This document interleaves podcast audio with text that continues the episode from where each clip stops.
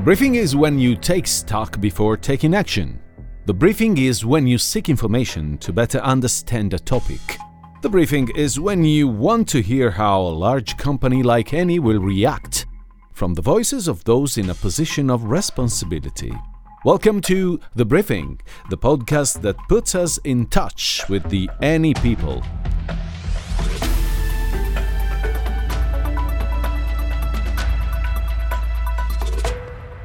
The starting point of this episode of the briefing is the keyword decarbonization, that is, the reduction of the amount of CO2 produced while producing energy. Why this is so important and how does it fit into our daily life? Moreover, what technology has Eni developed to innovatively exploit energy and facilitate its access from anyone? The path of energy transition are many and seemingly far away, but all they converge towards a single great objective creating the foundations for our tomorrow. With us in this journey, we have uh, the engineer Francesca Zarri, Eni's Technology R&D and Digital Director. Francesca, welcome to the briefing. Grazie Giacomo. Thanks Giacomo, and thanks for the welcome. So, as I was saying, Eni has committed itself to research on many fronts with the aim of enhancing the supply of energy through a sustainable approach. I'd like to start with the word of solar energy because I know that there have been recent innovations at Eni, three in particular, which aim to produce electricity with tremendous advantages when compared to traditional methods. Noi abbiamo i nostri laboratori. Our laboratories are at the Eni Research Centre in Novara, where, thanks also to collaboration with international institutes, such as the MIT in Boston, with whom we're working precisely on these issues, we're trying to develop and improve technologies that allow us to exploit solar energy in various ways and in different situations. In fact, you're going to see the three technologies we'll be discussing and describing in fact, each technology can be used in different contexts. We can produce electricity for a single family or an entire block of flats. On a larger scale, we can supply electricity to entire neighbourhoods or industrial plants. Let's have a detailed look at what I'd like to talk about before discussing the OPV, what we call Advanced Organic Photovoltaics. It's a lightweight, flexible, easy to install technology that uses largely recyclable materials. The panels are very thin and are printed as if they were newspaper pages. This is the really surprising part. Specifically, semiconductor polymers are used as a photoactive element instead of traditional silicon and other inorganic semiconductors. These panels are easy to transport and allow you to even bring electricity to communities living in areas off the electricity grid, for example. In this area and in these situations, the method of installing these panels, together with, let's say, appropriate storage systems, can make a huge difference. For example, it would allow a young lad to also study at night without having to wait for daylight. And then this system that we call OPV is actually very interesting, also from a smart city perspective, isn't it? For example, OPV could very well be used in what is also called the Internet of Things, the power supply of sensors autonomous of the electricity grid, therefore off grid, or in photovoltaic building integration systems, in buildings, for example in renovations, or to make certain urban furnishings autonomous from a power point of view. So, these are panels that are as strong as the ones in metal and glass we are used to, but at the same time much lighter and easier to install, therefore versatile. We can imagine them integrated in a great variety of contexts. We'll better understand what is meant to be a smart city. In the same photovoltaic field, in addition to the OPVs, you have developed other important technologies for the exploitation of solar energy. Well, another exclusive technology, for example, is that of luminescent solar concentrators called LSCs. These are panels of coloured plastic material capable of capturing sunlight and concentrating it at their edges. Here it's intercepted by thin photovoltaic cells and converted into electricity. And they clearly have a double advantage, right? If current technology for photovoltaics uses more or less opaque panels, only guaranteeing maximum performance in conditions of direct light, our LSCs are able to produce electricity even in conditions of low or diffuse light and can be used to create transparent surfaces, for example. In fact, by adding special luminescent pigments, also developed in our laboratories in Novara, to transparent plastic sheets, our panels are able to absorb part of the solar radiation and convert it into higher wavelengths, from those between the ultraviolet and the visible to those between the visible and infrared.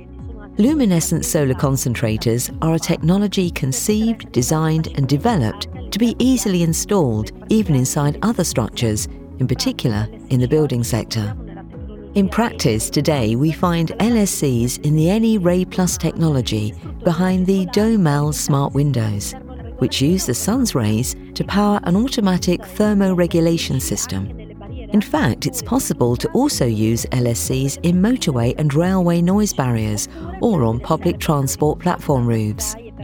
I'd like to tell you about another use because, in my opinion, it's an application that fully renders the possibilities of this system of luminescent solar concentrators. It's that of greenhouses for floriculture, nurseries for nurseries and agriculture. In this case, it's possible to use panels with pigments that only absorb the solar radiation not used by plants for photosynthesis, such as green, for example. With these LSCs and also the OPVs we mentioned earlier, you are describing a series of scenarios that concern us personally.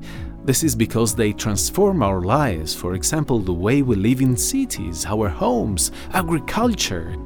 But that's not all, because today, when we talk about solar, we aren't just talking about photovoltaic panels, right? There is another technology that is important to underline. Eh, sarebbe la terza. Oh, yes, it's the third one I want to mention today. To be precise, that of CSP. This is an ancient technology because, in short, all of us have something very similar in mind when we talk about burning mirrors. In fact, this technology is based on the principle of the parabolic mirror of the Archimedes legend, and this type of plant has been used since the 70s. Actually, I tell a lie. Eni later developed it, interpreted it, and made it technological. But the basic operating principle is simple. It's a parabolic mirror that concentrates the sun's rays into a single point that is called fire, and where a temperature of about 550 degrees centigrade is generated at the same point. What have we got? What have we added? This heat is used to heat a fluid that flows inside a tube called a receiver. And this fluid is able to store heat, which, thanks to an exchanger, is then used to generate industrial steam or to turn a turbine and produce electricity. Under certain conditions of use, and by using a heat transfer fluid, a store of thermal energy is created. In other words, the plant can be kept running even at night by reusing the heat absorbed during the day. Only if the fluid temperature drops below 250 degrees in traditional systems or below 100 to 150 degrees in our optimized version, it's necessary to use energy to keep the fluid circulating in the pipes so as not to shut down the plant. And this is already a good result. That is, you have managed to keep the plant working not only above 250 degrees, but even up to 100 150 degrees. This is obviously an important milestone because it makes it easier to use. What are the other characteristics of Eni's CSPs? Allora, Or in collaboration with the Polytechnic of Milan and Boston's MIT, we have brought this technology to a high level of efficiency, making it easier to produce, use, and install. In fact, in addition to having developed a fluid that, as I told you before, and as you rightly observed, thickens at temperatures much lower than those usually in use, we've been working on the ceramic iron materials of the receiver tube and those of the parabolic mirror in addition to having simplified the overall design. This simplification makes it easier to assemble the plant all over the world, even by local personnel who are not particularly specialised. CSP plants have many types of use. For example, the first experimental plant that I'd like to mention is the one we're developing within the Gela biorefinery. However, the system can also be very useful in other sectors, such as heating and electricity supply for civic buildings. Therefore, CSP is also very suitable for use in the civil field for a widespread generation. I find the idea of using renewable energy very interesting, especially within an industrial organization that has plant in the area, such as biorefinery plant in Gela that you mentioned. Shifting our focus from the photovoltaic theme to another area, we see that it is precisely in the biorefineries that we find the application of another Eni technology concerning us closely, with a view to sustainable energy transition. This is a technology that has to do with the production of biofuels. Can you tell us some more? Allora, diciamo che eh, Before talking about our technology, we must first point out the differences between what advanced and traditional biofuel are, and to add a minimum of biofuel history. Biofuels were born last century in the 70s, when the world was, let's say, undergoing a growing crisis in the oil sector. In Brazil, where there was a large scale availability of low cost sugarcane, they began to produce ethanol used to replace petrol. Clearly, in those days, it was not done due to a decarbonisation issue, but more of a replacement issue, substituting the fuel used, fossil fuel, because there was none available at that time. We can say that the biofuel thus obtained plays a decarbonisation role because it does, in fact, reduce CO2 emissions. This is in fact the CO2 consumed by the plants, which are used as the raw material to produce biofuel. So, what are we saying?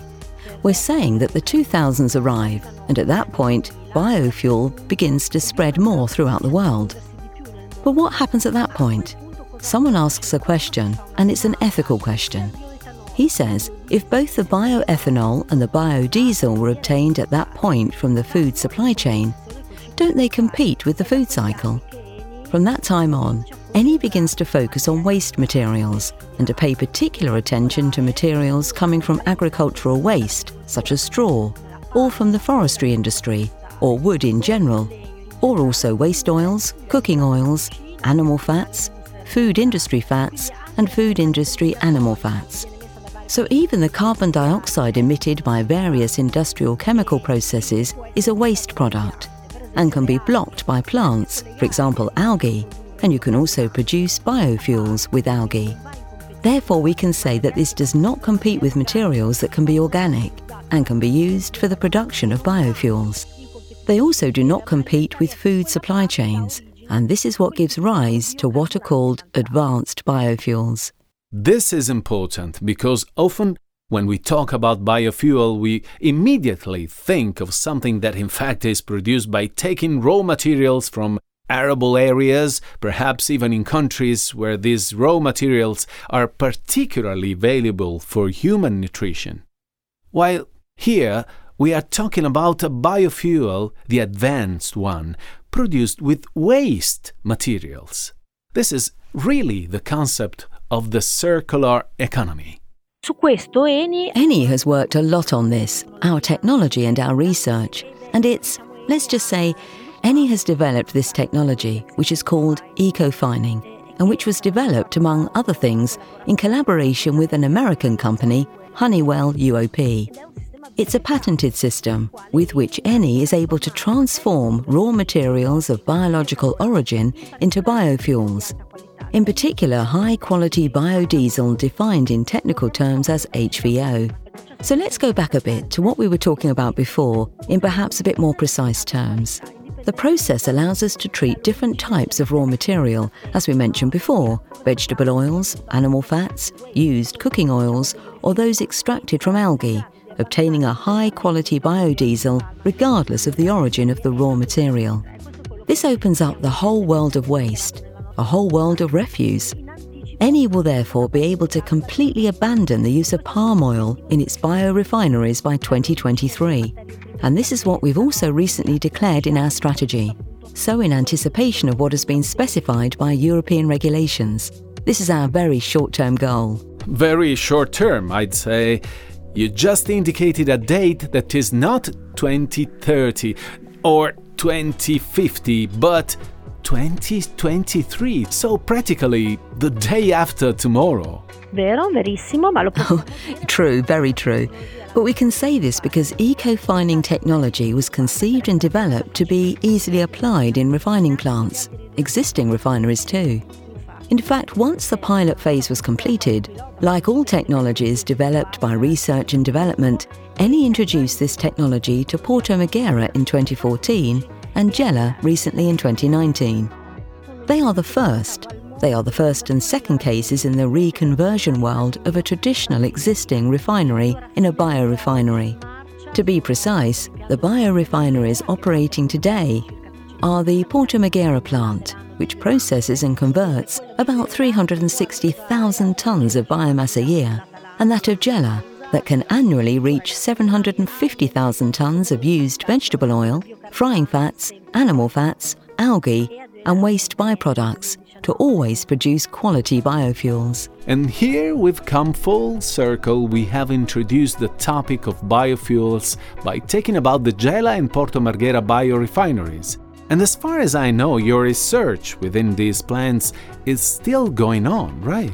proprio su Marghera si Or to be precise, it is at Marghera that eco-fining integration is being considered with a plant that we call waste to fuel. This is another Eni proprietary technology that allows the production of biofuel using organic waste, what we're used to separating at home in the kitchen. In this regard, in 2019, we started identifying possible development opportunities in Italy, and in particular, some feasibility studies were carried out for a waste to fuel plant, as I already mentioned in Porto Marghera. Let's say that biofuels are undoubtedly one of the solutions Eni is working towards to contain CO2 emissions. Beyond CO2 emissions, there is also the theme of sustainability, the sustainability of this type of supply chain, and it's therefore important that raw materials are no longer produced in supply chains that compete with nutrition. But indeed, there must be the cultivation of dedicated crops consuming agricultural land. This, therefore, is the characteristic of eco-fining, which is precisely its great flexibility in satisfying this need, allowing us to treat different types of leftovers and organic waste. To sum up, I would say that everything engineer Francesca Zarri has told us projects us into a world of tomorrow between waste management and photovoltaic panels on our homes that we mentioned earlier.